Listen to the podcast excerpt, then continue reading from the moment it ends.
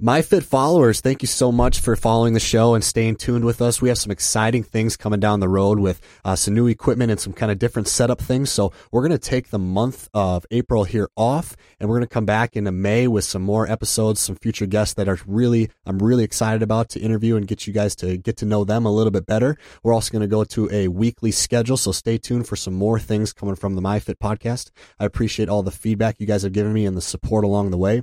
If you want to get a hold of us or ask us any questions, send us a DM on Instagram on the at MyFit podcast. Thanks.